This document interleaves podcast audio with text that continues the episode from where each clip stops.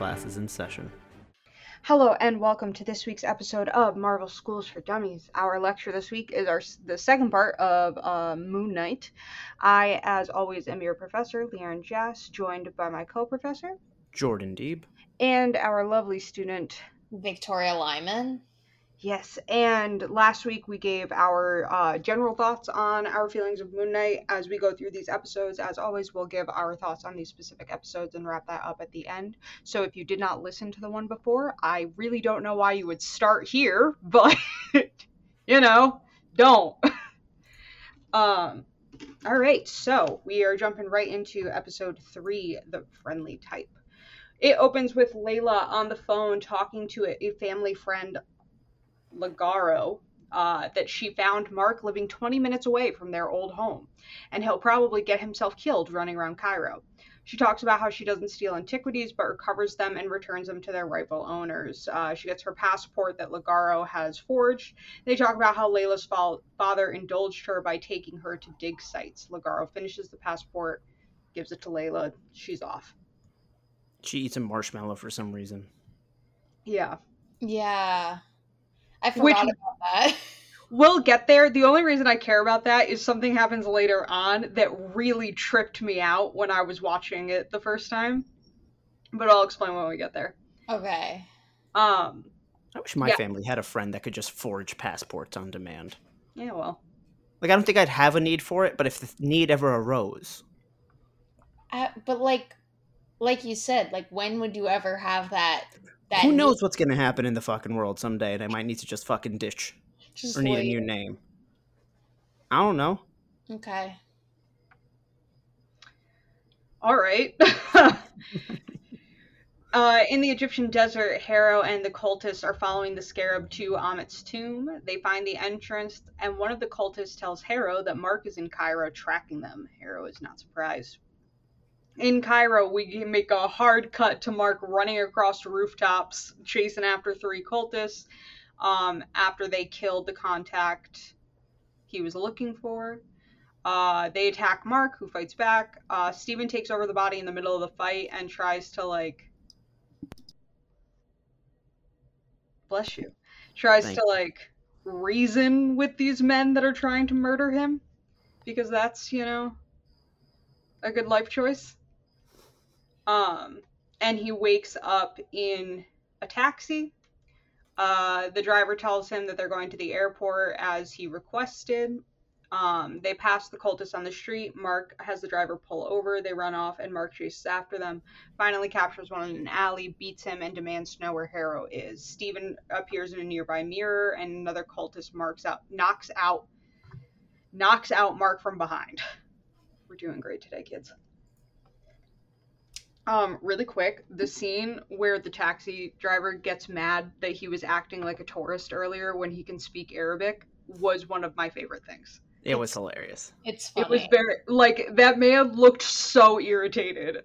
Like yeah. And that's that's definitely a joke about how Oscar Isaacs just looks like every ethnicity. Yeah, there's another joke about that lower down that like that people think that there are a couple of different jokes about how people always like never know what Oscar Isaac is. Um Racially ambiguous. Yeah. Um, never forget the day I had to. I had a professor in college who had never heard the term racially ambiguous because it wasn't something they used um, when he was still like doing commercials and television. What did they I- use? Because I feel like it would have been worse. No, it was just very. It was very specific. They would just put in very specific things. Gotcha. um like atta- like it wasn't like ethnically ambiguous and it's like well we'll hand- hire someone who's hispanic italian greek middle eastern that area or like you know that shade of brown that casting directors are really fucking weird about and like yeah and it's like that's the whole thing with oscar We don't record videos. I know I did that, but for, I just made two thumbs up and pointed at myself. yeah. yeah. Yeah. Um, but I I was explaining to him. I said the term. We were talking about something in class about casting, and I said something about ethnically ambiguous, um, and that there are white people who try to uh, say that they're ethnically ambiguous, meaning that they could be like Jewish or like different types of white people and I don't understand it. Yeah. And he was like, I'm sorry, I'm gonna need you to back up. What is ethnically ambiguous? And I was like, casting like casting listings will use like ethnically ambiguous when they don't care what race the person is, but don't want to say for some reason that they don't care, See- or they want you to look exotic. And I'm using air quotes because we don't record video, but they want you to look exotic and they're not uh, legally allowed to call people that anymore. yeah. See, I feel like the I feel like when I hear for casting, I imagine like more like ethnic blind. I don't know if that makes sense, but I know like some people do like gender blind casting. I feel like you could do like race blind or ethnic blind casting. I feel ethnic ambiguous is the But- other way around, where you look at a person and go, "What would you fit in?" Yeah, with the casting, it's really just they're afraid that people are going to get mad at them. So ethnically ambiguous is just the term that Yeah. got come up with because like there are absolutely people who would be mad and rightfully so about the term race blind casting. Any ethnicity welcome also sounds weird. Like there there is an argument to be made for every type of thing to be like, hey, this could be read read as offensive. So, you know, they just come up with yeah. with weird words for it.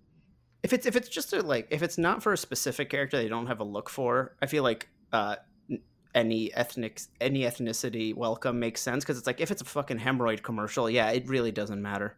I just feel like you don't need to mention race unless it has to do with the story, you know? Yeah, I mean, I guess it's like it's, it's one of those things where it's like somebody bases it off themselves or someone they know. Jordan, I need Yeah, but to know where all that. where you pulled out a hemorrhoid. Uh, Bri- one of Bryan Cranston's first roles on television was doing a commercial for hemorrhoid cream, and for some reason, that's what I went with.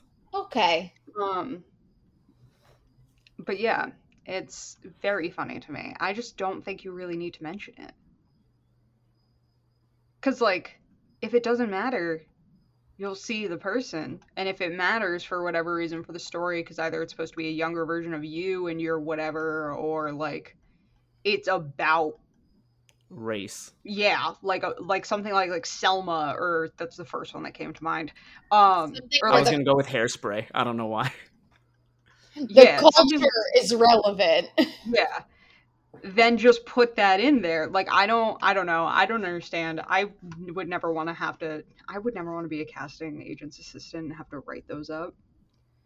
Um because you also always have to do the fun thing of like who we're looking for. Women aged 18 to 25 they're playing this 16 year old's mom. We're pretending that they're 30 it's fine.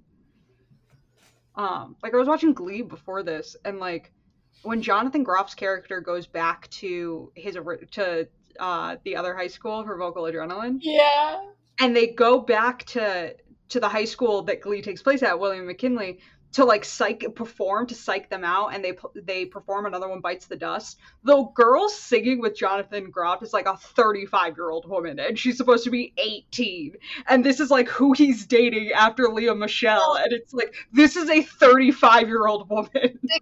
I feel like the casting on that show was quite. There were a lot of people who were like way too old to be playing high schoolers. We're like grown adults and it's like what is what is happening here um and she's in the episode where neil patrick harris comes in too and his entire storyline is bananas because he ends up like hate fucking sue sylvester Oh my god.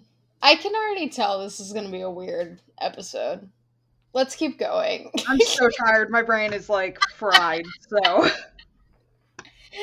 Oh. anyways uh yeah so they knock out mark from behind. Mark wakes up on a rooftop and discovers that he just killed the cultist he captured with the man's own knife. Uh the corpse of the the corpses of the other cultists are around him. Stephen appears in the knife's blade and it was like that wasn't me. Uh and mark is like that's not wasn't me either. So like what do you mean? Um. Khonshu Khonshu tells Mark to take the living cultist to the edge to make him talk.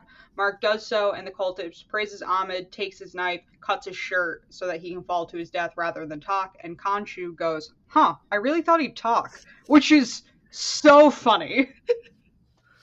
He's just like, Oh, well, My bad, bro. sorry. sorry, dude.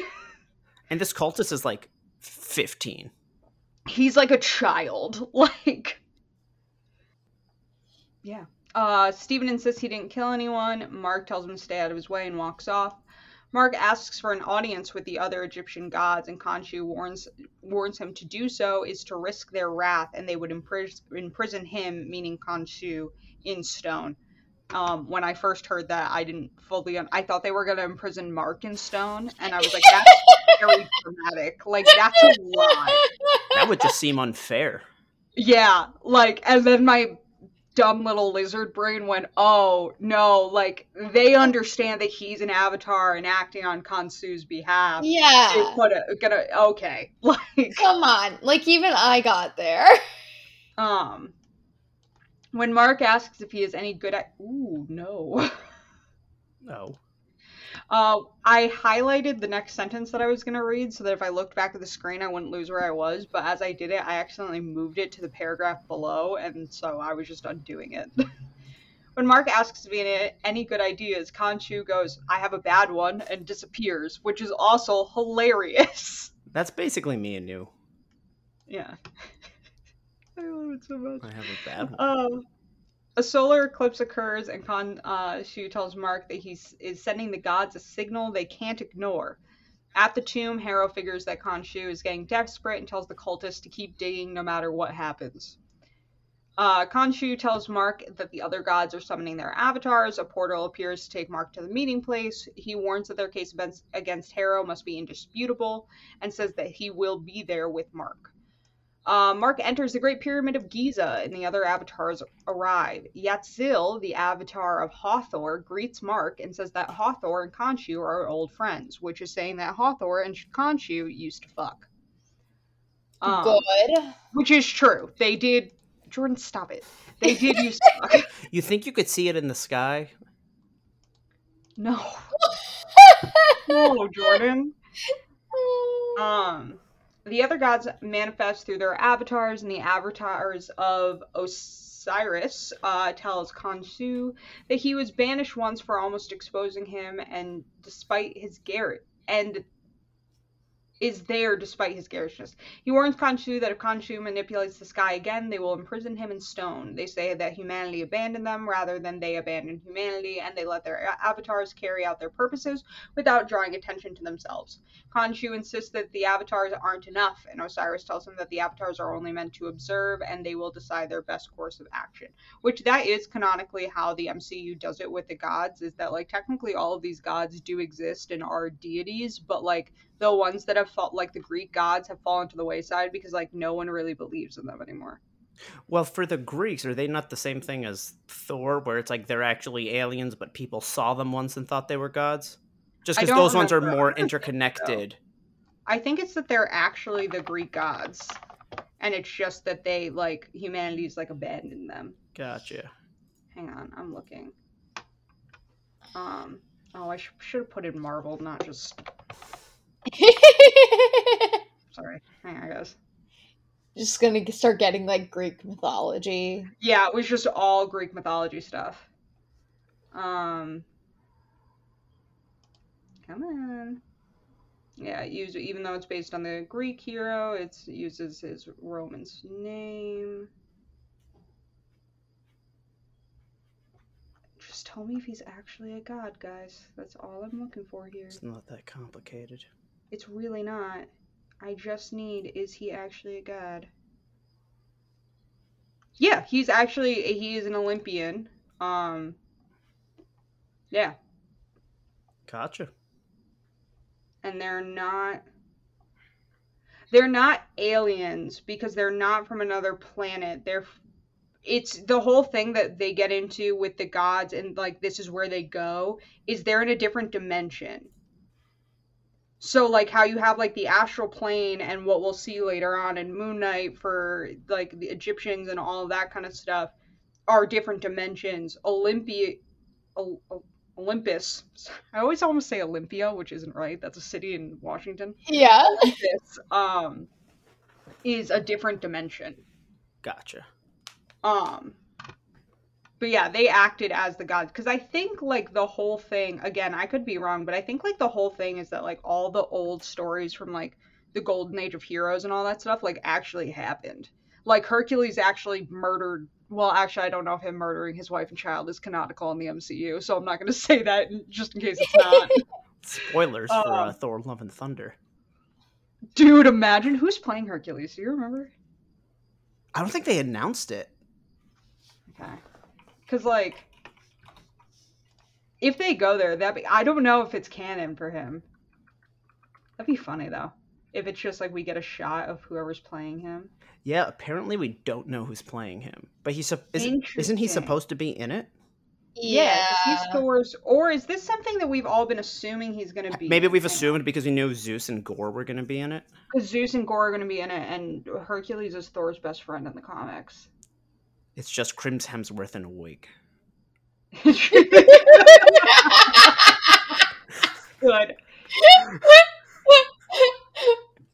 but like, why? Like, why is it something that like Taika Waititi would like actually do? Oh, he would absolutely do that, but um Yeah, no, Oh. because uh, anyways, sorry. Um, as I've mentioned many times before on on this podcast, my biggest pet peeve is when people recording who are on computers are like, I don't know, and just never address it because like you're on a computer. computer. Yeah. Like just just do me the salad here and look it up because I won't remember. Okay, so Um, Hercules has not been confirmed to show up, and people are just thinking he will because, again, Zeus and Okay. Gorr are in this, and Russell Crowe as Zeus looks like a lot of fun. yes, that was the thing was because I almost uh, said, what if the movie opened with Russell Crowe just beating his wife and two children to death? Um, and then I remembered he's playing Zeus, not Hercules. But Yeah. Zeus, that's that's something Zeus would do too. No, I mean to be fair, Hercules only did it because Hera made him. I've been really into Greek mythology lately. Like I read the Odyssey this year or last year. I re- I'm reading the Iliad now. I'm reading all these books. I don't know. I'm on like a Greek mythology kick. I don't know what's happening. Okay, high school English teacher. It's very weird. Uh, So it literally started as a joke, which was my dad made a comment about how he owned a copy of the Odyssey and the Iliad that he had never read before, and that no one reads the Odyssey and the Iliad. And I was like, I had to read it in high school, but it was like an abridged version. I want to see if I can read like the full version. It's boring as fuck. Don't read the Odyssey. And I read a better translation than like like it's a new one that's in iambic pentameter, so it's a little more familiar to read. It's boring as fuck. Jesus Christ. was not planning on reading Good lord. either of those things. Uh, however, however, Stephen Fry has books that just like some kind of do like this, but Greek mythology. Love and it's that. split up into like mythos, the Age of Heroes. He has one on the Trojan War, and he's releasing one on the Odyssey, and like they're really good. They're really fun. Like, read them; they're fun. Uh, anyways.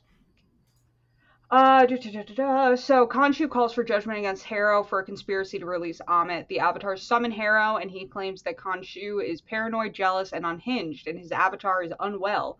He describes how Mark's DID personalities. Khonshu tries to attack him in Mark's body. Osiris freezes him, says they won't tolerance tol- tolerate violence. Uh, continuing, Harrow says that Mark is a deeply troubled man, and Khonshu is taking advantage of him the same way he took advantage of Harrow. Uh, the avatars allow Mark to speak. This is also where I was like, I didn't like Harrow before, but like this happened, I was like, fuck this guy. Fuck this guy. Like, suck a dick. You guys are very quiet tonight. I'm a little sleepy. I'm a very sleepy. I said um before we started recording, I always like I love coming on here and like figuring out the vibes of everyone cuz it like Yeah. changes how the podcast is gonna go. Yeah. Um, the Avatar allowed Mark to speak. Mark admits that he is unwell and needs help. However, Mark insists that Harrow is dangerous. Osiris says that Harrow has committed no offense, and the hearing is concluded. Everybody leaves except for Yatzil, who like starts hitting on Mark again. It's real fucking weird. yeah. And then starts saying that one of Ammit's followers. Yatzil. So it's I don't just know it's just hitting how me how funny that name is. I don't know if that's actually how it's pronounced, and I apologize if I'm pronouncing it wildly incorrectly, but it's spelled Y A T Z I L, which looks like Yatzil. That yeah, I would Like I can't that. imagine what else, how else that would be pronounced. yeah. Yatzil. Okay, maybe Yatzil. Because when you said Yatzil, I was like, is that one of the fucking Animaniacs? yes. Um, she tells uh, Mark that one of Ammit's followers, um, I think that's supposed to say Magi. Uh, you can tell I was tired when I wrote these. Magi named Senfu recorded the location of the tomb in case the gods ever changed their minds and decided to show mercy on Ammit. If Mark Mark finds his sarcophagus, he'll find Ammit's tomb. She explains that the sarcophagus was stolen and sold on the black market, and Mark should start there. Mark So, goes back to wait, Cairo. Then the the the the the deities or the gods or whatever, hmm they're like similar then to like how the Eternals aren't supposed to like act on anything. Yes, but the Eternals aren't supposed to act on anything because of the Celestials' laws. Yeah, The yeah, yeah, yeah. gods aren't following any laws. They, They just, just- went, people aren't worshiping us anymore, so fuck you guys. You're on your fucking own. Okay. But, like, the Eternals have can't- rules from their creators. The Yes, Egyptian no, gods know came to a that. consensus, yeah. I guess that's what I was trying to figure out. and the Watchers I- are under oath. Yeah. okay. And like it's just that like they're immortal, so they can't go anywhere. And there are gods like Ammit who do bad things, so they need to have an eye on Earth just in case, because that's where all their pyramids and all their their stuff is. Um, so this we just have avatars all over the world and just and they just they just you know surveil. yeah. Unless you're Okay. Khonshu, and then you just beat the shit out of people. Yeah. And you and you let a Um, teenager just jump to his death. Yeah. yeah, for real. Uh, Mark goes back to Cairo and talks to a juice vendor explaining what he's looking for. The merchant backs away. Layla approaches Mark, drinking juice out of a Ziploc bag, which Jordan and I looked into this, is not any, like, thing that we can find. Well, no, there were people that were like, yeah, like I've seen there are places in Egypt to do this, but it's not like a It's not like a thing. yeah, it's not like when you go to like Turkey and they have like those ice cream vendors that fuck with you. Like that is a known thing. I'm sorry, what? Have you never seen that? No. There are like these ice cream vendors in Turkey that'll like they'll like hand you like the ice cream on a cone, but they'll secretly put it inside another cone and then yank it out of your hand so you're left with an empty cone. They'll hand it to you and like flip it upside down, like with the little stick they're holding it in, so it's like you can't grab it right away. It's like a whole thing. If you look it up on YouTube, they Jordan, do like this you whole two minute bit. you absolutely mentioned this in the last episode. No, I didn't. Yes, you did. I, t- No. I, I, I wouldn't be surprised if I've mentioned it on a different episode. I did not mention it last episode. Okay, because I remember you saying something about ice cream in Turkey, and I was like, "What is Jordan talking about?" It's a thing. It's the first time I'm hearing of it, which is the only reason I can say that Jordan absolutely did not tell this story last week. Okay. Um, the merchant uh, backs away. Layla approaches Mark. Khonshu is on a rooftop nearby. Layla tells Mark to come with her. As night falls, they get on a boat. Mark admits that he uh, understands that Layla is upset that he disappeared. Um, Layla says that she's not there for Mark, but herself and everyone who would die if Ammit was freed. Mark apologizes anyway. Um, and Layla says that Anton Mogart will have the sarcophagus. Um, a wedding party breaks out among the other passengers. Mark tells Layla he hasn't heard sounds like that since their wedding. Um, this was a very cute moment because the the songs they're singing are actual like Arab wedding songs, and the, the, the grandma doing like the um like the noise they make with their tongue is like a thing that is always done at weddings. It was very cute. Yeah. I love cultures that do things like that. Every day I thank God that I'm not one of them because I have no control over my tongue and I can't I can't do that. I feel like when it comes time Oh, for I my can't wedding, I'm gonna have to sit down all my white friends, including you guys, and give them just like a rundown of like the weird shit to ignore. Jordan, I'm Oh. telling you right now, I if if there was any place where I'm supposed to do it, I don't have No, no, that no, kind no, no. You guys don't have to do it. Just tongue. know that like m- like my grandma, my great aunts, people like oh, related that's to me will do it. But like, That's fine. don't be alarmed. Yeah, no, that's fine and that's fun. I just can't do it myself. How, I don't even know how many years of Spanish I took, and my teacher would be like, "Just roll, like make I- your tongue move fast." I'm like, I They're not rolling their R's. I know, but I can't. I truly do not have tongue dexterity. Oh, this I is can't make they're, they're kind of doing anything. Patrick's leedle, leedle, leedly, but like a lot faster and not and. I can barely make that noise. I Like I can't move my tongue My quickly. Sorry, ancestors are going to kill me. I like can't even like stick my tongue out of my mouth. So I feel you. Yeah, that's the. I have a very short tongue. It's like really Like- tiny. I can't roll my R's. I can't. That's as Also far have out a as my short tongue, tongue. Short tongue squad. yeah. like I have a very short tongue and I can't I don't it's all I feel like I don't like tongues, which is something that like I think everyone who knows me knows about me is like tongues really freak me out. I feel like mine is too big too. And like I don't understand how people can like make shapes with it or like people who Like do the Oh my god. Do the yeah, or they can like tie the the tie the cherry stem knot. I don't know how people do that. That I Yeah, my tongue is too fat for that. Like there's not enough room in my mouth for me to move the cherry stem around to do that. I've only met one And- person who can. And like my question is, and I mean this in a, a fully friendly way. I'm not shaming anybody who did this because I've taught myself to do all sorts of stupid shit. But is this like a thing that girls and guys start teaching themselves how to do so that they can impress people in college?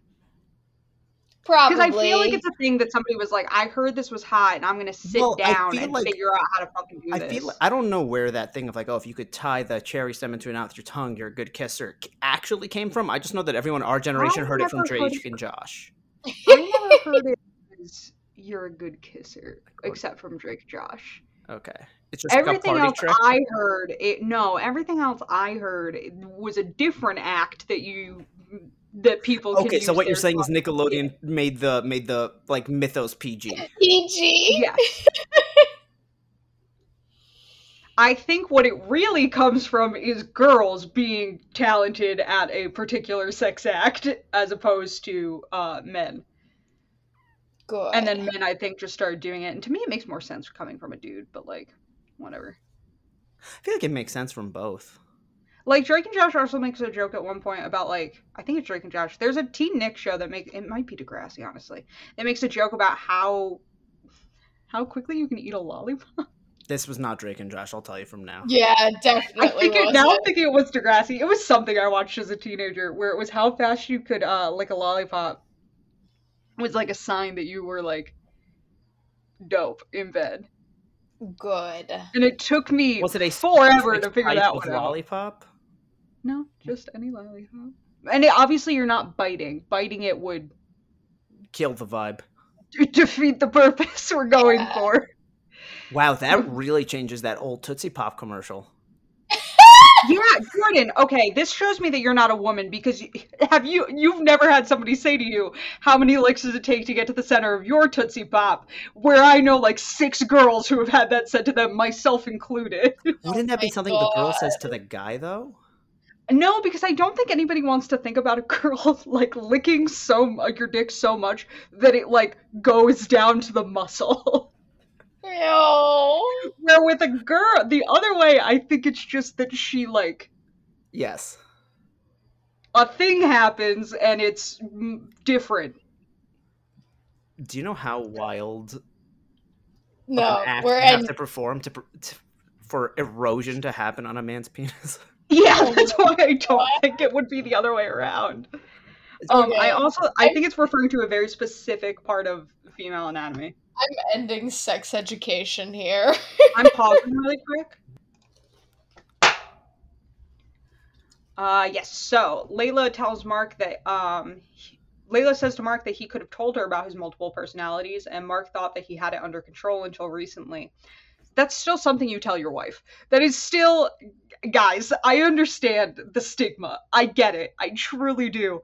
But if you are at the point where you are proposing to somebody, they need to know that by I then. think you just have to because be like, hey, if I if you ever wake up and I am speaking like a British virgin, it's not a bit. I need help. It's not a bit.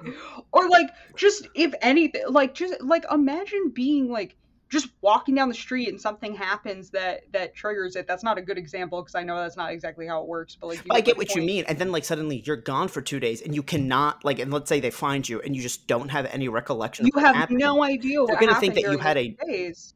I mean, I guess it is a neurological episode, but I mean more in a in a physical of medical sense, Yeah. like something like a brain. also tumor. like that's something you need to tell people if like because god for when mark went missing i'm sure layla just was like my husband is missing it is mark spector like no one would have known to look for Steven Grant. steven Yeah. grant you know and it's one in this case i know that that was the point that he like wanted to disappear but like in a, a realistic sense it's like they need to know that so they can say that you also may be answering to different things or that people should approach you like Different in ways. a certain way not make it make it worse and cause you more uh pain and they should know that one of your alters is a trained mercenary.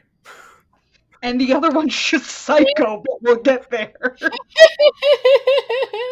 oh my god layla ta uh, takes mark's hands and says they could have handled it together and they bo- both admit they don't talk about anything real and i'm like how are you guys married for 10 years and haven't spoken about anything real Is it 10?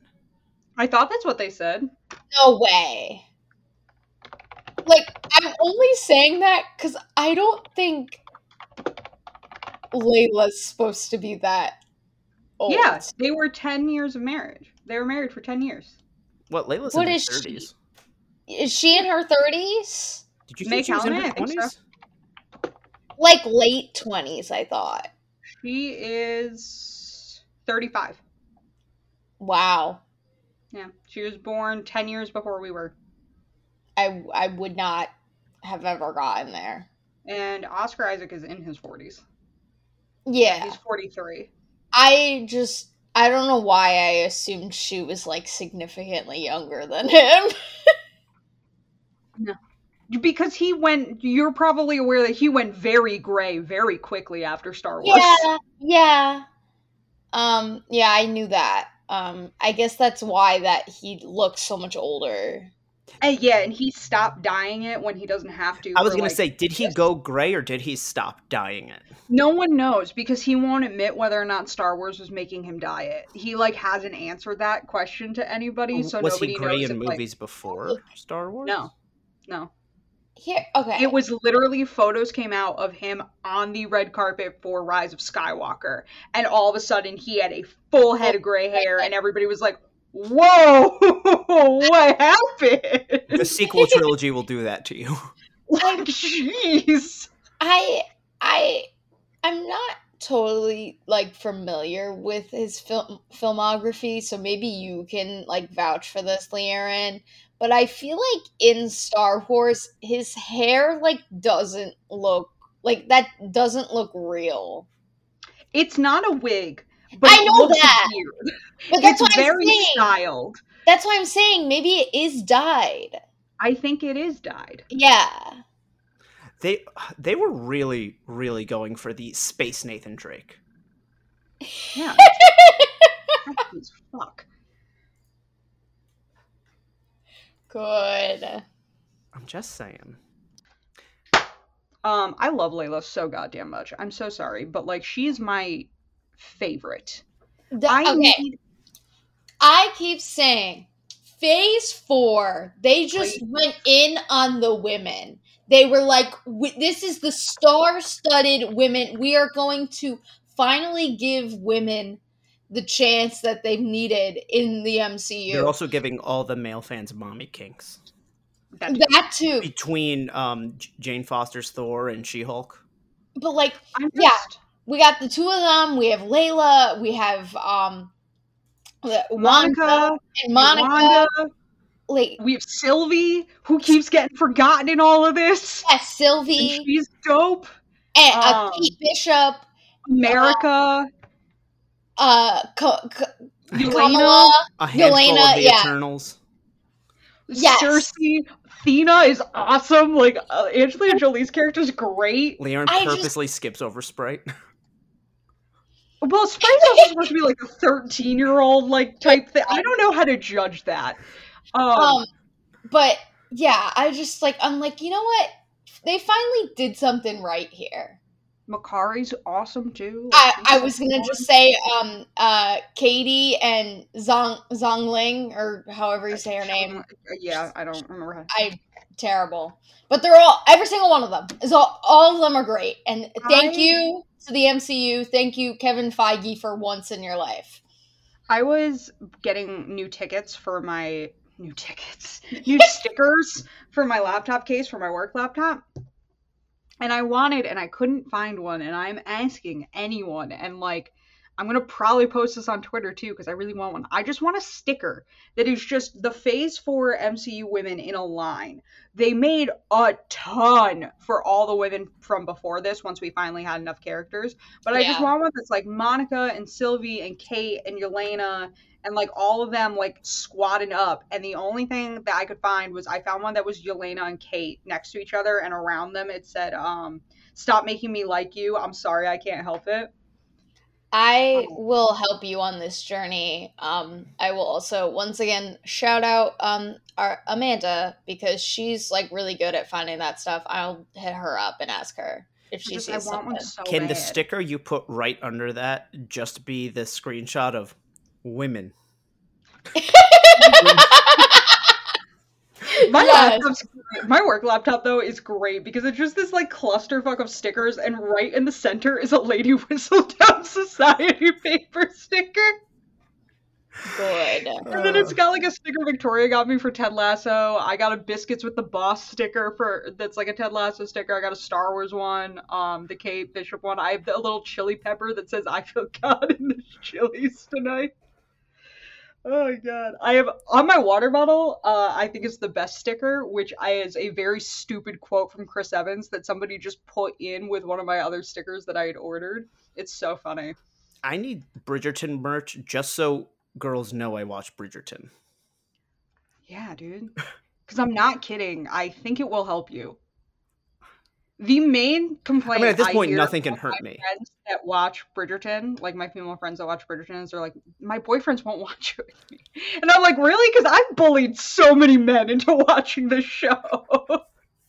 like I bullied so many people into watching this show. The, the the amount of men that like will watch this like more than me is hilarious to me. like and deeply get deeply invested because Jordan really liked it. No, no, so like, did like I am.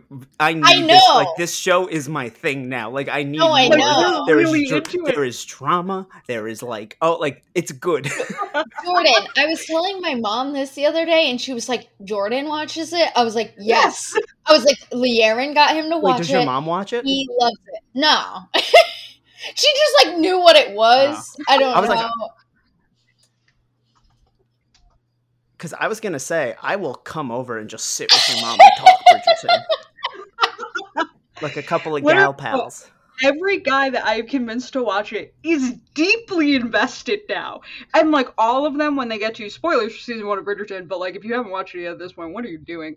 Um when Simon does the the thing in front of the ice cream shop where he's like, "We were never friends. You were a means to an end to Daphne," and that whole thing. Every every guy I've made this watch has been like, "What the fuck, Simon? What the fuck is wrong with you?" It's just like go off, and it's so funny. Have you no shame, Duke?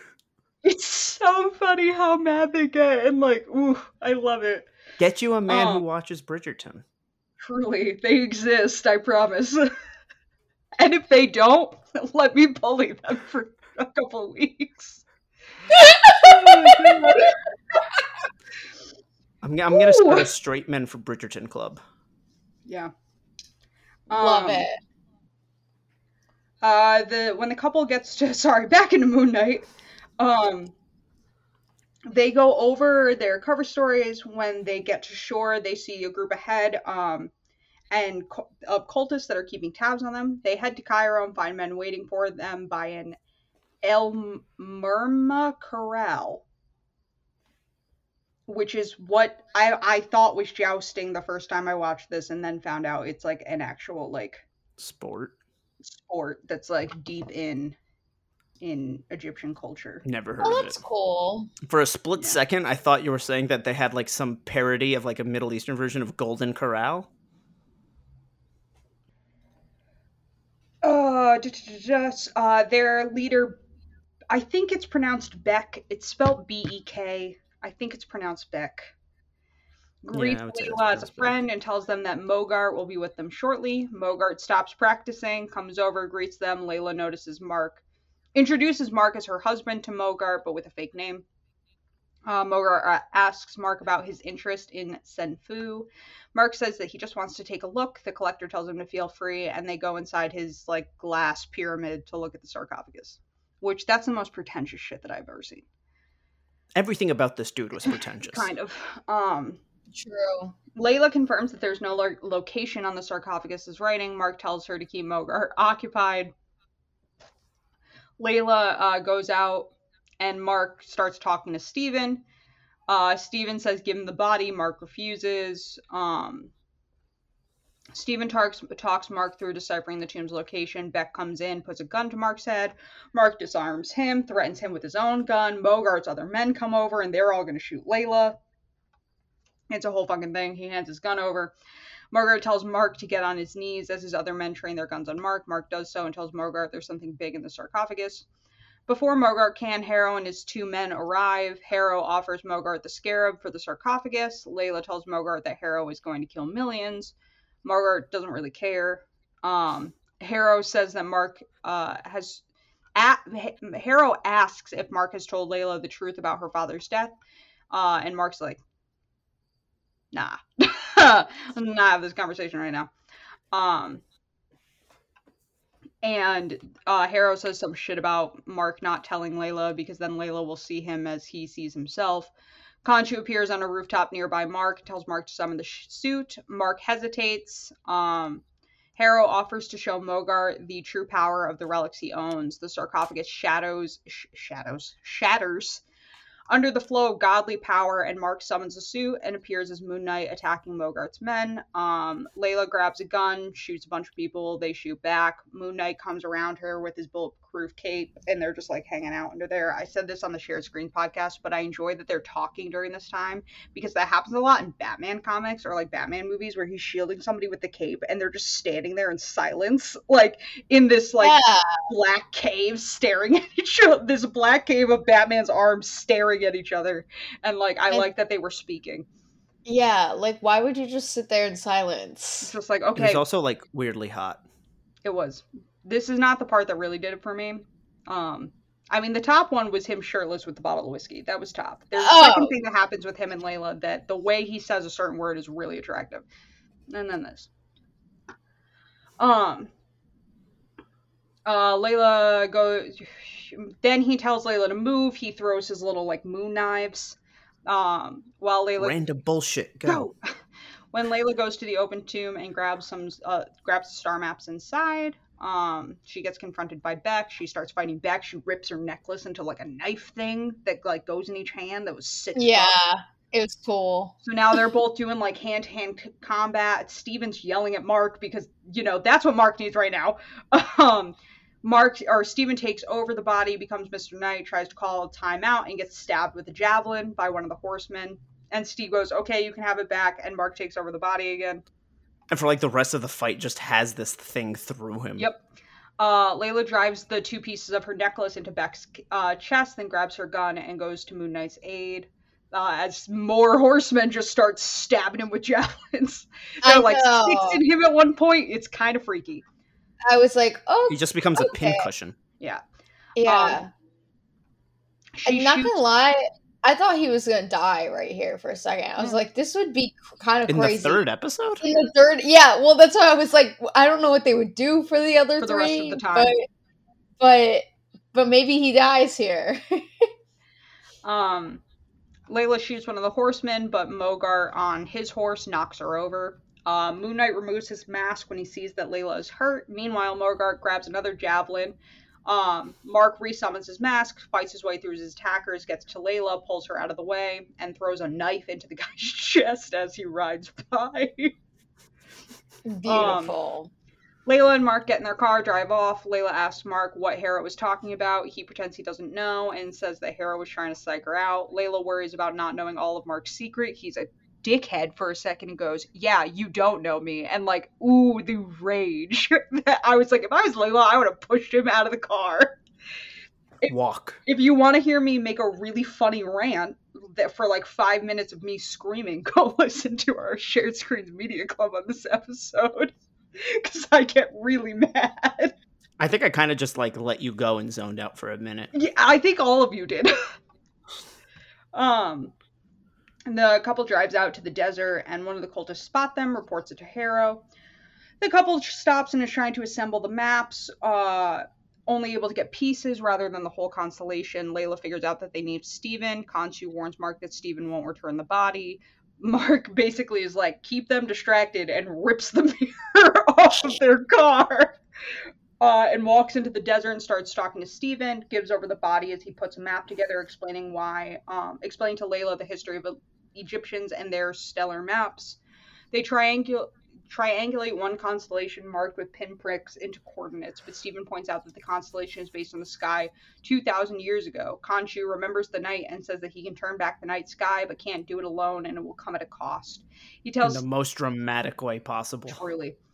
Um, he tells Steven to uh, to tell Mark to free him after the gods imprison him in stone, which is also the he goes he literally looks at him and goes, "Tell Mark to free me when they imprison me in stone," and then just like flicks his head his little bird head back. It's like, sir. Um, Steven turns into Mr. Knight. Khonshu shows him what to do. They everybody looks up at the sky being rewound. Layla gets the coordinates while the other avatars perform a ritual to imprison Khonshu in a stone statue. Steven passes out, his energy gone. Harrow meets with Osiris, who says, in the end, Khonshu left them no choice. Osiris says that now that Khonshu is tethered to the pyramid like so many of their says that now Khonshu is tethered to the pyramid like so many of their kind and leaves. Harrow tells the statue and Khonshu that he enjoy he enjoyed dealing out pain on Khonshu's behalf and he's going to do what Khonshu could not.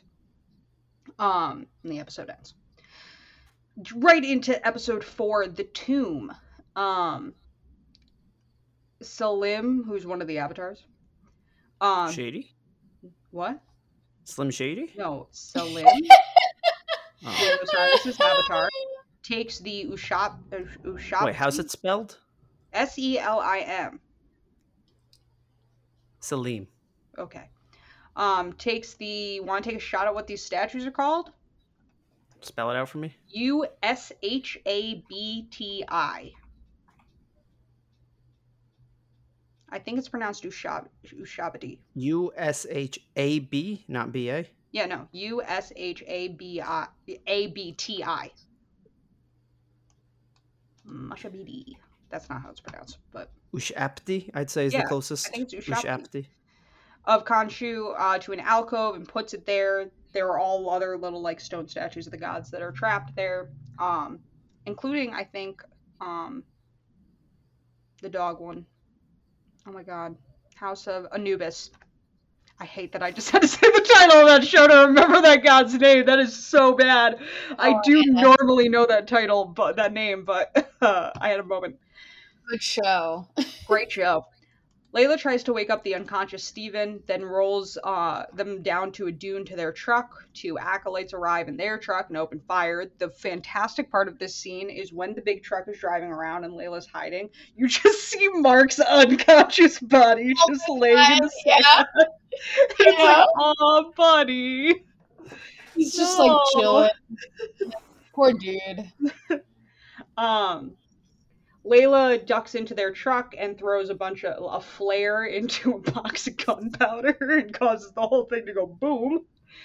Um, the sun Street comes smart. up as Steven wakes up. Uh, Layla drives them off uh, and figures that Harrow is heading back to Ammit's tomb, and they're going to need Mark if Harrow is, you know, going to do his whole thing. In the mirror, Mark's reflection agrees, but Steven refuses. He says to Layla that he and Mark made a deal. Mark would be, disappear for good once Mark was done with Khonshu. Uh, Layla thought she would should have been made aware of Mark's disappearing from her life. I think this is why I don't like Steven, is because he's like he tells her this like she should be like cool with it, and she's like, no. it's like yeah. Yeah. Um. Steven points out that Mark had already disappeared from Layla's life. Layla doesn't really continue this line of conversation and points out that Steven doesn't have the suit, um, and that Mark is the one who can summon the, the good suit. Uh, Layla figures that Mark would just want to go it alone, but she's with him, pulls over, they continue on foot. The two continue the canyon where the tomb is. Uh, Layla spots the tomb and Ammit's acolytes and figures that they're already inside and they'll have to find another way in. They sneak into the camp, make sure everyone's inside, and check the tents for supplies. Mark's reflection tells Steven that without Khonshu, there's no more suit, healing, or powers. He wishes he could disappear, but he's still there, and tells Steven that he has to be smart for Layla's sake. Sorry. um. Yeah. Steven figures that he has Mark's muscle memory. Mark isn't so sure that that's how that works. It's super not how that works. Um, Definitely and he not. also tells Steven to, yeah. Uh, he also tells Steven not to lay a finger on Layla or he will throw them both off a cliff. Um, Ugh. Layla finds more flares. Um, later, she starts. She's putting belaying harnesses on her and Steven. And he's thrilled to be on the adventure he's been waiting for his whole life. She starts to kiss Steven, but he pulls away and tells her Mark is trying to protect her from Khonshu because he believes that Khonshu wants Layla as his avatar. Layla's like, no. Um, and also, why are you telling me this right now? Um, and also, and also that's a way to ruin the mood. that's also Mark, not Mark's call to make. Um, she says that she needs honesty, not protected protection. Steven agrees and they kiss. Layla pulls away and says she'll be laid down first. As she drops down, Mark takes control of the body and punches Steven in the face. Mood. Oh god. Uh, Steven drops into the tomb and admires the statues there. He notices a 31 that she's tracing the sand on the floor.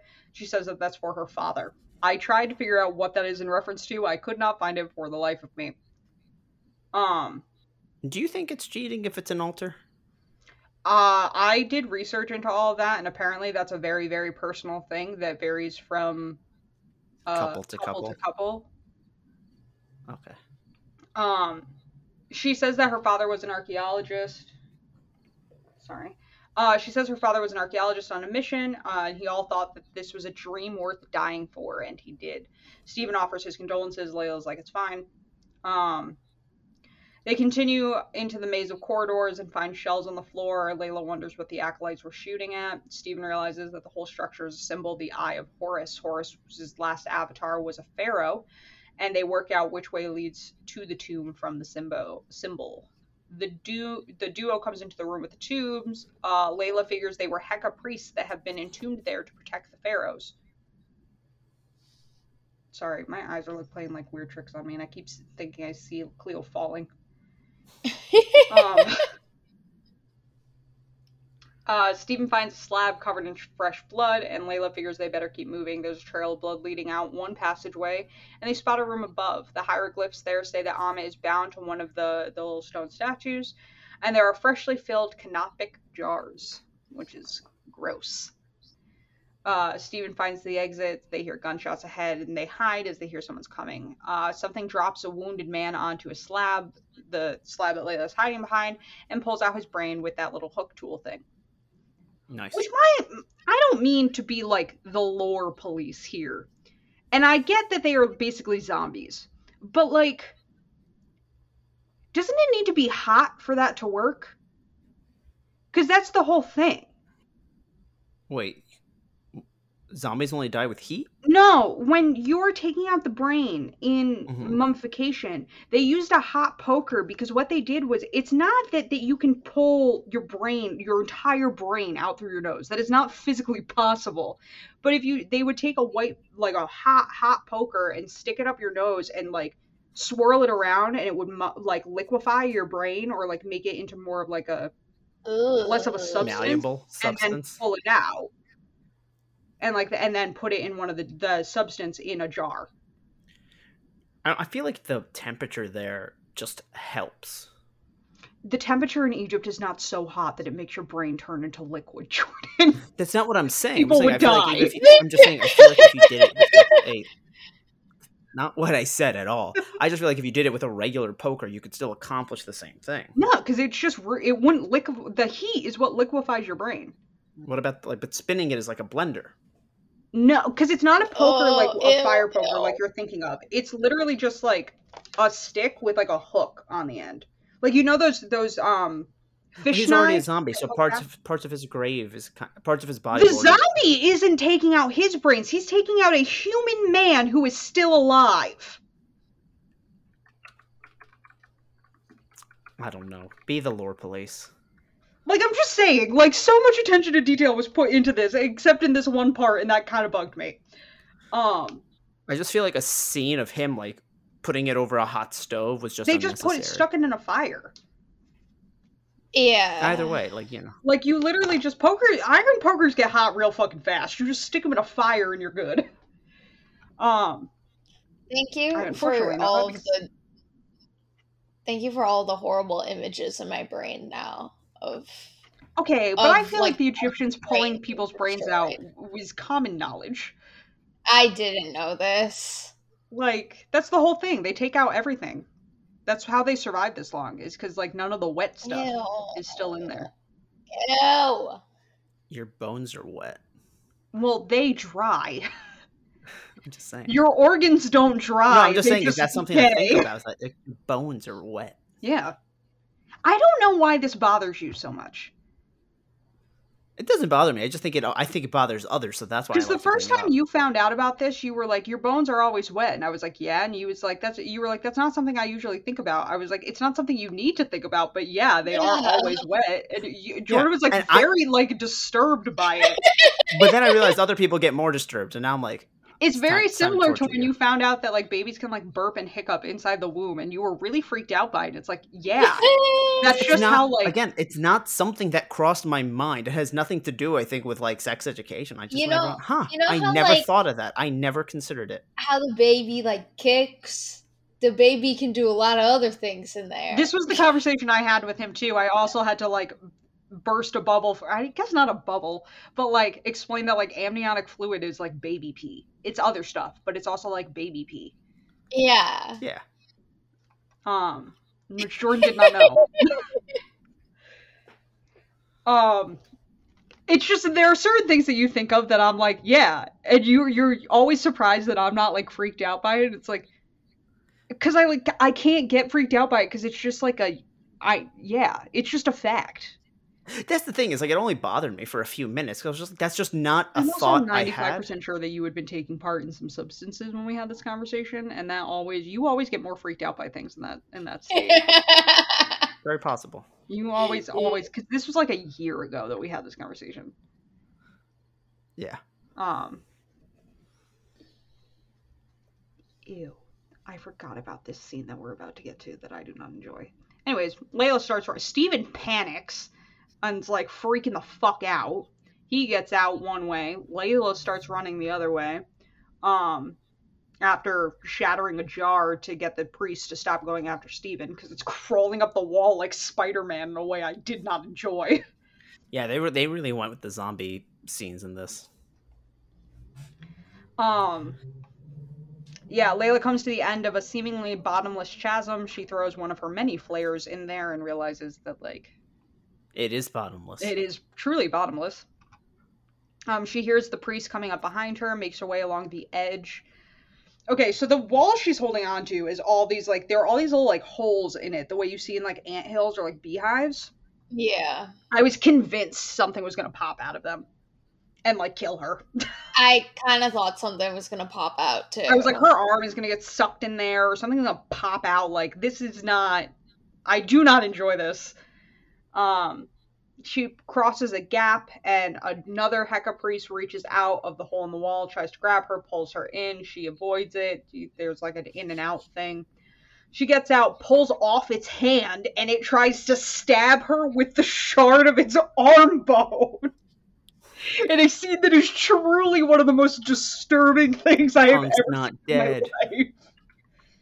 Oh God. Um, she grabs a flare from her belt, lights it on her pants, and stabs it into the dude's eye socket. Um, they fall. Layla pulls herself up. Harrow's just standing there like a fucking creep waiting for her. Um, cut back to Steven, who's making his way through the catacombs, and Mark and Steven are having an argument. Um, Mark admits that he wasn't expecting Steven to tell Layla the truth about why Mark has been pushing her away. They're now in the tomb. Steven realizes that they're in the tomb of Alexander the Great.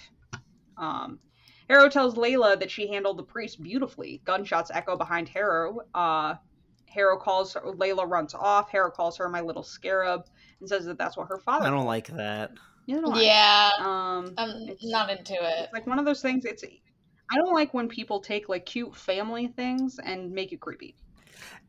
Well, even like because even before he reveals, it's like, oh, that's what your dad called you. Just calling someone my little scarab sounds so weird. Well, I always, Yeah. my family calls me Bug and calls me like little Bug, and has been since I was, Again, like, finding out that it's from the family is Uh, different because you assume that there is a story there, but just even if her dad didn't do that, but Harold just went my little scarab. Yeah, Like, that's creepy. But like, if he was saying it, that's like a "I'm gonna do things to you" kind of voice.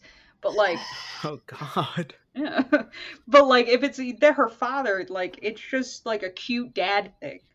Um, Harrow mentions that her father would be proud of her for confirming what he always believed that Egyptian gods walk among them. Layla uh, comes back. Harrow holds up his little like cane thing and says that the scales reveal moments of pain and sin, and Mark is in agony. Layla tells Harrow uh, to tell her the truth that Mark won't. Uh, Harrow said he read Mark's scales. Steven open get off the keyboard. Um, Steven opens the uh, reluctantly opens Alexander's sarcophagus and realizes that the little statue isn't there. And I immediately went, "You're gonna have to cut the thing open." And Mark instead suggests, "Stick your hand down its throat," Calling him Mr. Great the entire time. which is also weird because also Alexander wasn't that great. Come on. That's his Um, title. Since Alexander was the voice of Ammit, Steven removes the wrappings from around the remain's mouth. I also thought, oh, he was the voice of Ammit. It was just going to be like right here, not like down in the chest cavity. Yeah, that's not where your voice comes from. well, I mean, I guess you could argue it comes from your diaphragm, but the ancient Egyptians, I don't think, understood that. No. Definitely not. Um, I'm like 99% sure that we didn't fully understand how a diaphragm functions until like MRI machines were like created. Because we could Damn. see how they move. That may not be correct. Do not quote me on this, but I'm like 95% sure that when MRIs were created back in like the 70s or 80s, that we were able to like learn new things about like how we breathe. Um. Anyways, Harrow tells Layla that her father, Abdullah, Abdullah. Abdullah? Are you making fun of me or is that actually how you pronounce it? No, no, Abdullah. Okay, That's really sure. how you pronounce it. Okay, sure. uh, That's that's that's the King of Jordan's name. Jordan, honestly, 99% of the time, I couldn't tell you who the Queen of England's name is, and I see her on Twitter on a semi regular basis. No, no, no. I'm not saying you should have known. I'm just throwing out a fun fact. Ah. Um, this is a school. Abdullah was murdered by unknown mercenaries and implies that Mark was one of them. He confirms that Abdullah was the one Mark remembers most. Layla is seemingly unmoved, and Harrow tells her that he hopes she finds the closure she's looking for. Layla walks off, acolytes arrive and tell Harrow that they found another way in. Stephen then removes the little statue from the, the mummy, shows it to Layla when she comes in. She asks if Mark can hear her. Yeah, Layla comes in and ooh, is ready to throw down with her husband and does not want to talk to Steven and Steven automat realizes this and automatically goes, This is Mark's problem. this is not my problem. Yeah. But like Mark and Steven's argument about Layla and stuff and her get like not the time for either of these arguments right now. oh yeah. Layla may have been in the moment very angry and debating leaving Mark in the desert. So you know. It's like one of those Fair things where it's like you have 30 seconds to convince me not to leave you here. Um she asks if Mark can hear her and what happened to her father. Mark takes over the body and says they have to go. And then of course he didn't kill his father her father, but his partner did, even though he tried to stop him and couldn't. Um, Layla accuses Mark of bringing a killer to him, and Mark admits that he did, and his partner shot him as well. But that's when Khonshu saves him, saved him. Layla figures out that's why they met, and that Mark had a guilty conscience, which is fucked up. But anyways, Yeah. the acolyte comes in, guns drawn, and Mark sends Layla to find another way out. Harrow walks in and tells Mark that he's alone. I do, really quick, I do have to say, I good stretch. I appreciate them not doing the Indiana Jones thing with Mark and Layla, even while giving them this age difference. But Their age differences in that. What did well, we say? Well, originally is Mark supposed to be? Is Mark supposed to be? he's seven years older than her. Okay, I didn't know if he was supposed to be Oscar Isaac's age. They say in the show that he's. I don't know what their specific age, ages in the show are, but I know that they were married for ten years and he's seven years older than her. They say it at one point. Gotcha. Um, and I appreciate But like, that. she wasn't his student. That's Jurassic Park. That's I'm not sorry, Indiana Jones. Indiana Jones is that um that sorry, my camera like focus. You guys Not a saw video that? podcast. Yeah. Yeah, it's okay. Hello? There we go. There there we go. There we are. All right. Um but in Indiana Jones in the first movie um the math works out to be that she was 15 and he was like 25 when Indy started dating Marion for the first time. Ew, That's ew, why she has that line where she was like, I was a child. She was literally like 15. Ew. And he- So did they just fuck up the math, or like did they not consider it when they were writing the? I don't, th- no one really knows. But then they changed it. They retconned it to she was 18, which is like when they met, which is not great, but it's better. It's better. Um, no, it's Jurassic Well, you- Park where they change Laura Dern from being Alan's um, student to being his girlfriend. This, gotcha. There's a whole thing on Twitter now about uh, Han and Leia's ages. Yeah, which did people not like put? Is it just that we're seeing the visual of the fact that they? I, have I think it's the fact that we're seeing the visuals, and I think the gap has increased a little bit. In It's always been 13 years. It has literally always been 13 that he's 13 years older than her. Oh, oh fuck, oh, Victor, we're gonna pause really quick. There we go. Um, as I really struggled us here. Um, but yeah, so uh, they get in a whole fight. Uh, they're trying to leave. The acolytes come in, guns drawn. Mark sends Layla to find another way out. Harrow walks in and tells Mark, "You're alone. Khonshu is gone. You are a free man." Now Mark has to decide what he's going to do. Mark then kills all of the acolytes as they approach him, and Harrow shoots him twice in the chest. And I gasped because I really did not expect that. Again, Um, thought I was like, that's we- it. It was nice knowing him. We're never seeing Moon Knight again. yeah, bye. Um, we make a hard cut to Dr. Steven Grant and his sidekick Rosser uh, making their way through the jungle to find the skeleton of another explorer. Grant spots a nearby statue of the lunar god of the Aztecs. The movie Tomb Buster is playing on a TV in a ser- sanitarium uh, ward room as inmates play bingo. An orderly Yeah, hands out oh. cupcakes, uh, and Mark is in, in an inmate wheelchair, unable to speak. Another patient, Layla, tells Mark that she's changed the movie for the fifth, uh, because it's the fifth time they're watching it that week. She finds Mark's bingo card and realizes that he's won. Says, "I'll get you back next time," and shows it to the bingo host. Um, also, good yawn. This is the part that fucked me up. So she comes over and she has a marshmallow in her hand, but it's just like a white thing that she has in her hand. I don't know what it is yet. She goes over to the the whiteboard and is putting using white magnets to put the postcards back up, and then she turns around with the white thing still in her hand and takes a bite of it. And I really thought she took a bite out of a magnet. I was so confused for a second. And then I Well- realized, and when she comes over and squats down next to him, I realized it was a marshmallow. Girls just eating magnets on the regular. Yeah, I was like, know? what is happening? that's why she's in the hospital. I mean, there's a lot of other weird shit happening here. I wouldn't be surprised. Yeah. The drawing that they show the one um, inmate making of Khonshu as a bird, I want it as a tattoo. Like, I'm not even kidding. I kind of really want it on my back. Because it's like, it's just a little bird with his skeleton head, and it's really cool. um, Nice. Uh, Mark is calling to Steven in a nearby reflection, but gets no answer. His ankle is strapped to the chair, and an orderly, um, he, like, kind of like falls, and an orderly helps him back up in and hands him a little Moon Knight action figure, um, that he dropped when he fell. Mark is taken to the office of Dr. Harrow, who says he knows Mark is having trouble distinguishing what's in his head from reality. Dr. Harrow asks if there is, in fact, a moon god in the movie, and Mark's ranting about serving a moon god is coincidence or not. He tells Mark that he is sedated because of his own previous behavior, and Mark notices Harrow has a cane, like this, the one he has in the real world. Um, muttering, Mark says that everything reminds him, and Dr. Harrow asks if he is reminded of Steven. There's a statue of one of the gods in the office. There's the painting of the Alps. Uh, Dr. Harrow tells Mark that he has to help himself, and Mark says that Harrow shot him and tries to crawl off, yelling at Dr. Har- at Dr. Harrow to stay away from him. Mark gets to the locked door and tries to open it, but Dr. Harrow tells him that he knows what he's feeling. Uh, breaking the window on the door, Mark gets out, disables the orderlies who try to stop him, and runs off. Uh, Mark ducks into another room. Orderlies run past, and in the room, Mark sees a sarcophagus with Steven banging inside, yelling for someone to let him out. Mark does st- does so. They hug. It's cute. Um, the last thing either of them remember is Harrow shooting them.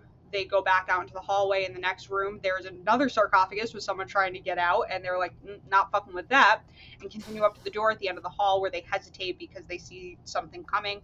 The door is open, and the humanoid hu- hippopotamus, the goddess Taweret, cheerfully greets them, and they scream. Icon, And And they hold each other. It's very cute. They do hold each other. Going in, truly, going into fun facts. Hell yeah. Uh, directed Moha- Mo- director Mohammed Diab uh, said that one of the most important things was how they depicted Egypt in the present and the past in an authentic way. Egyptians see that Hollywood always sees them in an oriental way. We're always exotic, women are submissive, men are bad. So it was very important for me to break that. Diab pushed Cleopatra. He pushed Cleopatra, the Egyptian uh, pharaoh. God, stop with your foot. Um, he pushed for Egyptian Palestinian actress May Calamawy to play Layla El-Faouly, a woman from Mark's past who was not originally written to be Egyptian. He insisted on shooting uh, the sequences of the show set in Cairo to reflect how the city really incorporates its most famous ancient landmarks. He also mentions in the Assembled episode that he was like one of the most annoying things to Egyptians in Hollywood is they always make it look like the Grand Pyramids are in the middle of the desert and they're really right in the middle of the city of Cairo. Um, Which is arguably more wild. yeah, that they just built Yeah. a city around those is crazy to me. He was saying on one side it's all open desert and like that the pyramids are at like the edge of the city, but like the other side is just in the middle of the city. Yeah. Um, That's crazy. Since the show is about Egyptian mythology and is set within an Egypt related plot, the cast includes many actors of Egyptian roots, including May Calamawy, Antonia Salab, Sophia Danu, Amir Al Qadai, I think is how that's said. Spell it. Q A D I. Cuddy. Cuddy. Okay.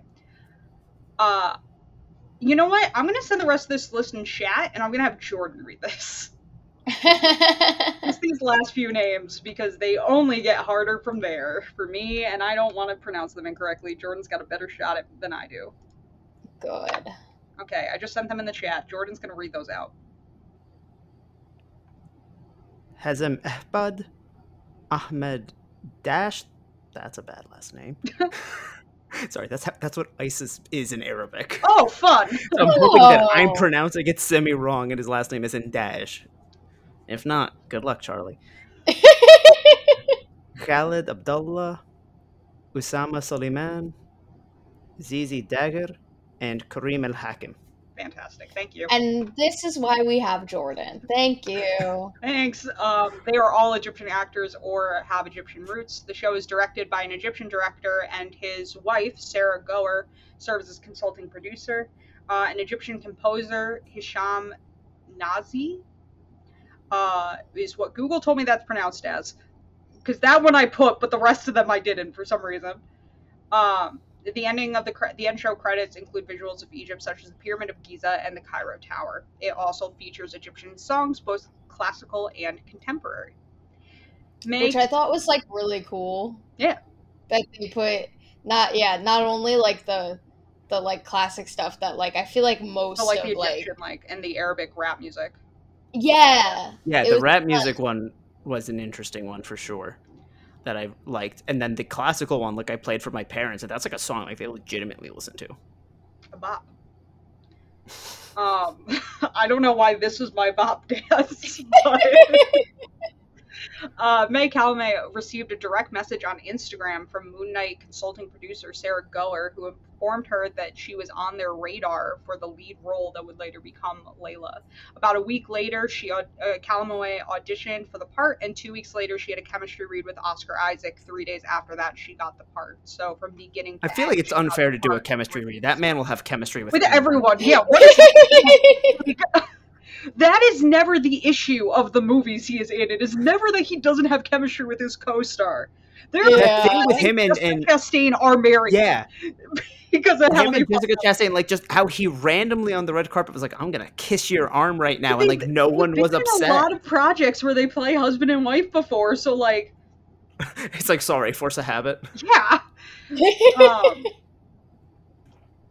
Layla uh, is also the first main Arab slash Middle Eastern female character in the MCU. The character was not originally Egyptian in the script. Uh, Layla does not exist in the Moon Knight comics, but the name Layla means night in Arabic and Hebrew, Fun. according to this fact. Jordan can tell me if that's incorrect. Which word? it's saying that the name Layla means night in Hebrew and Arabic. Our dialect says it a little differently, but yeah, I believe it because ours is Leil. So Layla. Okay, so yeah. Like it's, it's not. Yeah, I could see how you got there. Yeah. In the comics, Anton Mogart, the guy who was stabbing everybody with the javelins on the horse, uh, aka the Midnight Man, first appeared in Moon Knight 3 in January 1981.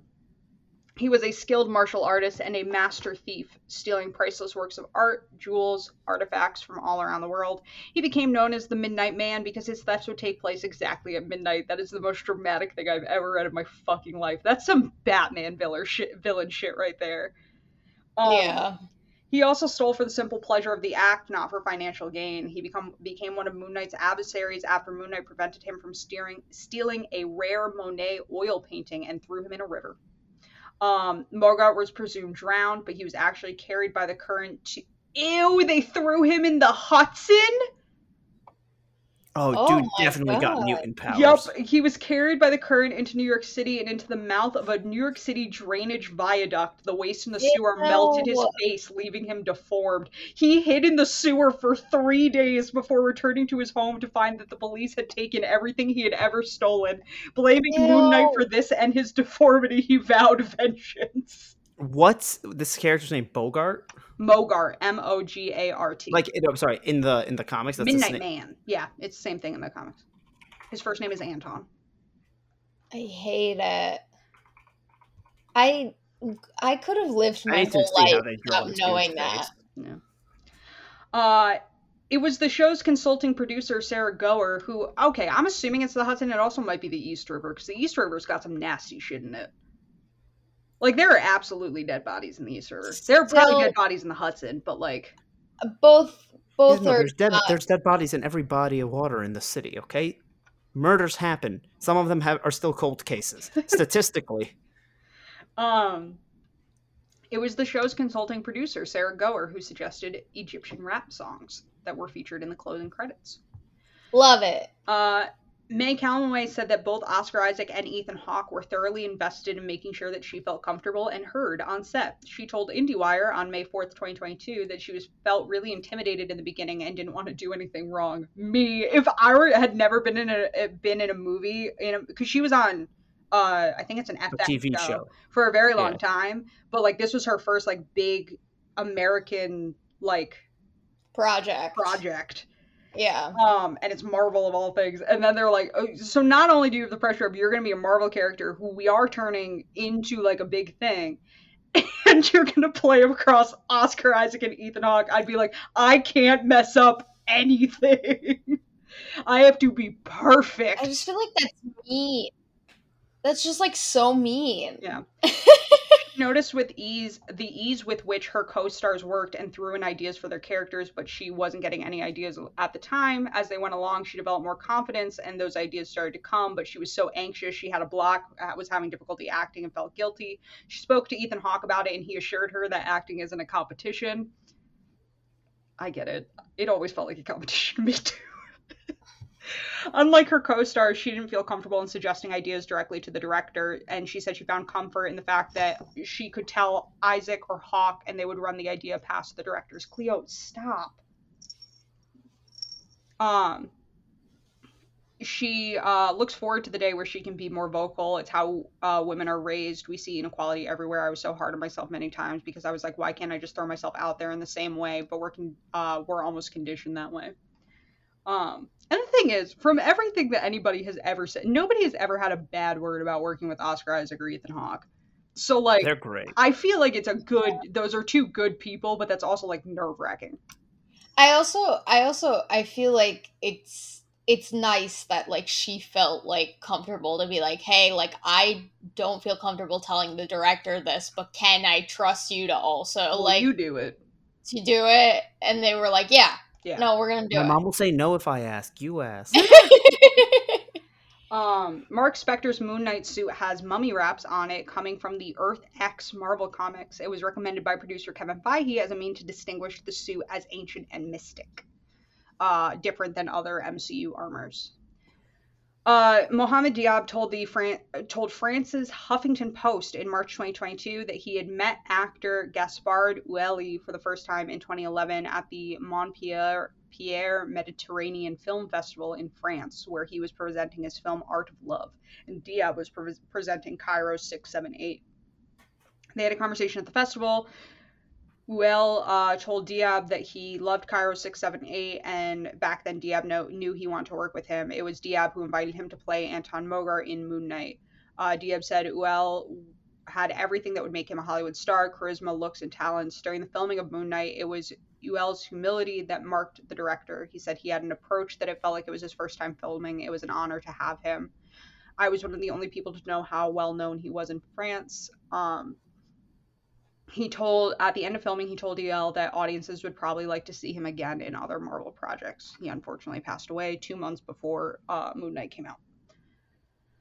May Calamawy practiced for two months to be able to do many of her own stunts herself. However, she did have two stunt doubles. She also broke her pinky finger while filming one of the scenes. She didn't know she had broken it and wanted to finish the scenes, t- despite everyone else telling her to stop filming. Um, so they just assumed that maybe it wasn't bad.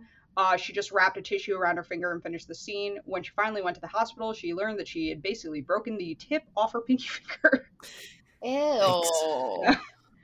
The show features Egyptian music, both classical and modern, from artists such as Wegs. Ooh, we're gonna send this to Jordan again.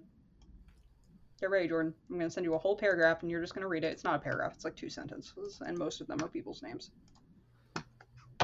Okay, read that for me, Jordan. Okay, Wegs I think is just like the band who Yes. did the the rapping. Warda Al Jazairia, Belge Hemdi, Wa'il Al Fashi. My I know that name. My parents play him a lot. Ahmed Sa'ad and many others. Egyptian composer Hisham Nazih serves as the show composer to capture the essence and intrigue of Egyptian heritage, both ancient and modern. Thank you, Jordan. Production designer Stefania Cella worked with Egyptologists and Egyptian art an Egyptian art director to ensure historical accuracy in the set design. Egyptian British act- actor uh, Khalid Abdallah plays the role of Selim, uh, who's the avatar of Osiris, god of the underworld. Uh, when the trial is held for Khonshu, it's held inside the Great Pyramid of Giza. In 2000, archaeologists announced the discovery of the symbolic tomb of the ancient Egyptian god Osiris buried deep beneath a Giza pyramid. The Giza pyramid, sorry, just the, the great one, the, the big one. Uh, this episode, meaning episode three, was dedicated to Gaspard Ulliel, who portrayed Anton Mogart slash Midnight Man, who died two months before the premiere due to a brain injury caused by a skiing accident at the age of 37. It was the last project he finished filming. Um, nearly 20 hours after the episode was made available on Disney Plus, the Marvel Studios official page shared a tribute that read, "Moon Knight's episode three is dedicated to our talented friend Gaspard Ulliel." The scenes where Anton Mogart is riding a horse were done by Gaspard Ulliel himself. The actor had learned how to ride a horse when he was playing Henry I, Duke of Guise, in the Prince Princess of Montpensier. Moon Knight's directed Mohamed Diab, knowing how to ride, said that knowing how to ride a horse was one of the reasons he was cast. Oscar Isaac told French magazine Tiel Lucer, I think that's how that's pronounced, I don't know, that shooting for episode three took place on a wild set where there were a ton of horses and clouds of mosquitoes, and that Gaspard Ulliel was filming shirtless and being eaten alive. Fun. just being eaten alive by mosquitoes. He was like, the whole quote is that he all, they all were getting bit, but like this poor shirtless guy, Yeah. getting attacked. I would have laughed if like under that robe was just like a bunch of those like um those things that you say like if you don't want to spray bug spray on you, you like carry them. Yeah, Yeah, just like all of those like lining the, the road the poor guy. Um, and that he never complained. Oscar Isaac also called him adorable, which I don't know if I would want that. You guys are like the same age. Yeah, like don't call me adorable. Yeah. The na- uh, Mark's first uh, Mark's fake name, his alias that is given uh, to Midnight Man is Rufino Estrada. Estrada is Oscar Isaac's real last name. We talked about that last week. we. When Beck tells Mogart that Arthur Harrow has arrived, the subtitles on Disney Plus read speaking Arabic, but did not translate what he said. Beck was actually speaking French and had just said en outre inventé. I don't know how to say the rest of this, but it means another guest has just arrived.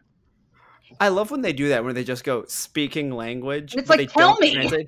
Because in, in some things it's appropriate, and in some things it isn't. Because like in Spider Verse, they never once give subtitles to what his mom is saying. You either know Spanish or you don't, but like you get the vibe. Yeah. So those subtitles going speaking Spanish makes sense.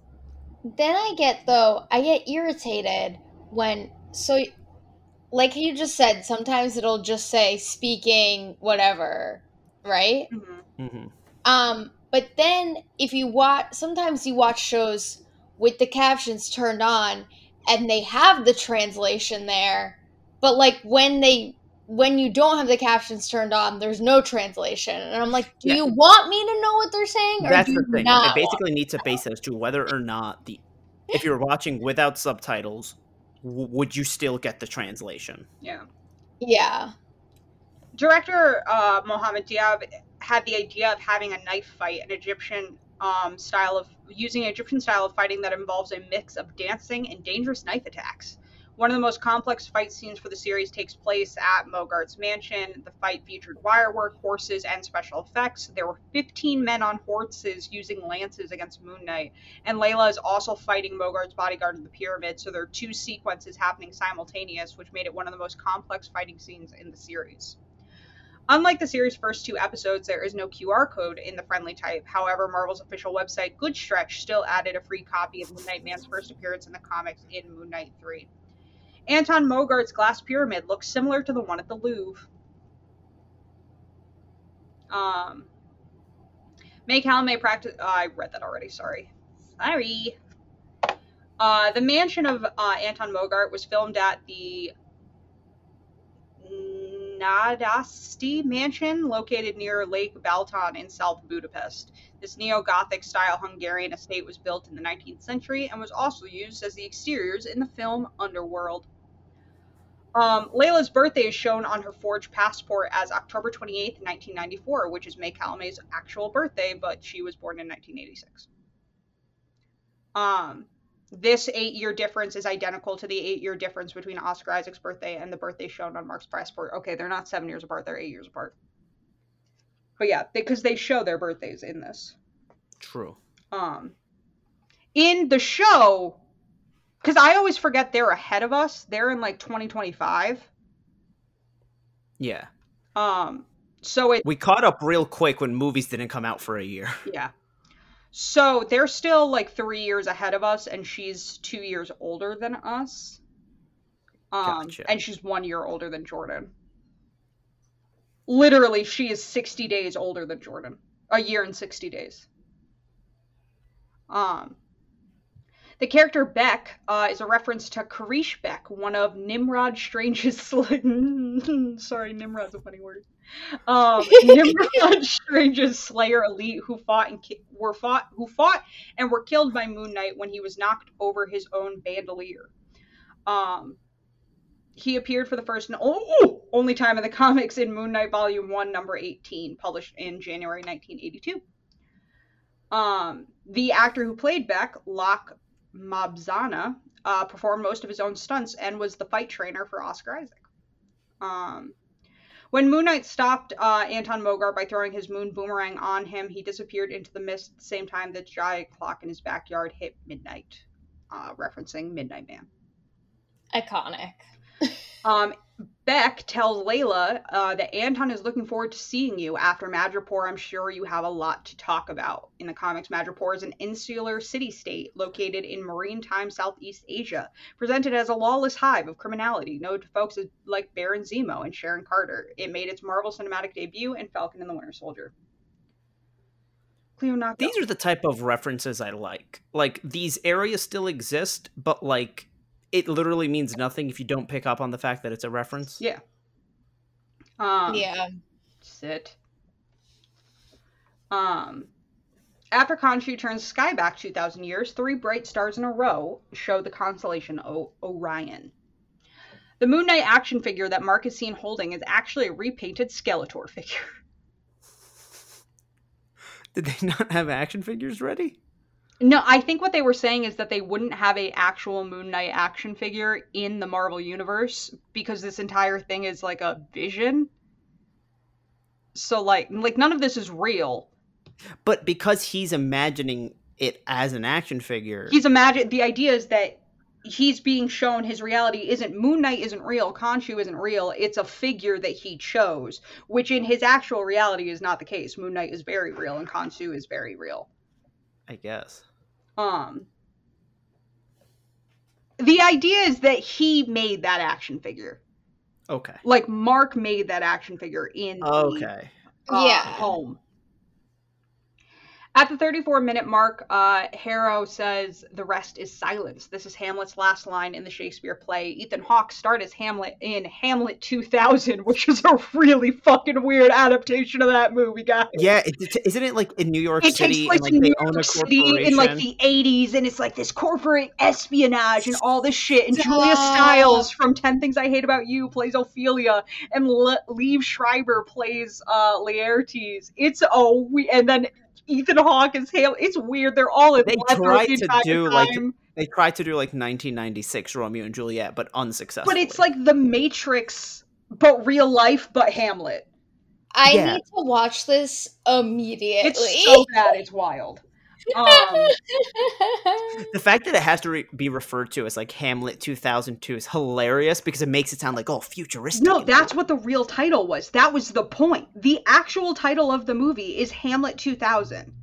really because whenever I, I'm, I'm looking at posters right now it just says They Hamlet. They never put it on the posters, but on, as it's credited and it's like official title for marketing was Hamlet 2000. Anyways, um, in this episode, Steven slash Mark discovers Alexander the Great's tomb. In real life, his tomb has never been found and is still one of the greatest mysteries of ancient Egypt. The hippopotamus at the end of the episode is Egyptian god Taweret. Steven Grant was seen with the box of cuddly toys based on Taweret in the museum gift shop. The eye drawn in the tomb was the eye of Ra. The left eye is the eye of Horus. Uh, the concept of the main pro- of the main protagonist being held in a psychiatric hospital and imagining all the events of a show was prime- predominantly used or prominently used in Buffy the Vampire Slayer season six, episode seventeen, Normal Again. However, that episode ends without actually explaining what's going on, so the view it was just left up to the viewers to decide. Um, in a film segment, in the film segment within this episode, the statue of Taweret from the museum in episode one can be seen in the jungle. And that is everything on Moon Knight episodes three and four. Do you guys have any final thoughts? Besides that it's a great show. no, I'll have more when we're done. When we're done, yeah, because I like I have more to say, but I don't want to spoil anything. Yeah. So we will talk more about this next week when we return for our final lecture on Moon Knight. Um, until then, you can find me on Twitter and Instagram at Leon Jass, and you can find Jordan and I over at Shared Screens, where we do a bunch of fun stuff. Uh, that's at Shared Screens. Yeah, Jordan, where can people find you? People can people can find me on Twitter at Jordan underscore deep, and you could also find a Twitch channel that me and Lear and Sharon will start using soon at twitch.tv slash orphan gamers. And Victoria, where can the people find you? Um, you can find me on Instagram at Victoria Lyman and on Twitter at Damn Content. And uh, the podcast is on Instagram and Twitter at Marvel School Pod. And everything is linked in the description because people don't like to spell, and I don't blame you. And with that, our lecture is over. Class dismissed. Bye-bye. Bye.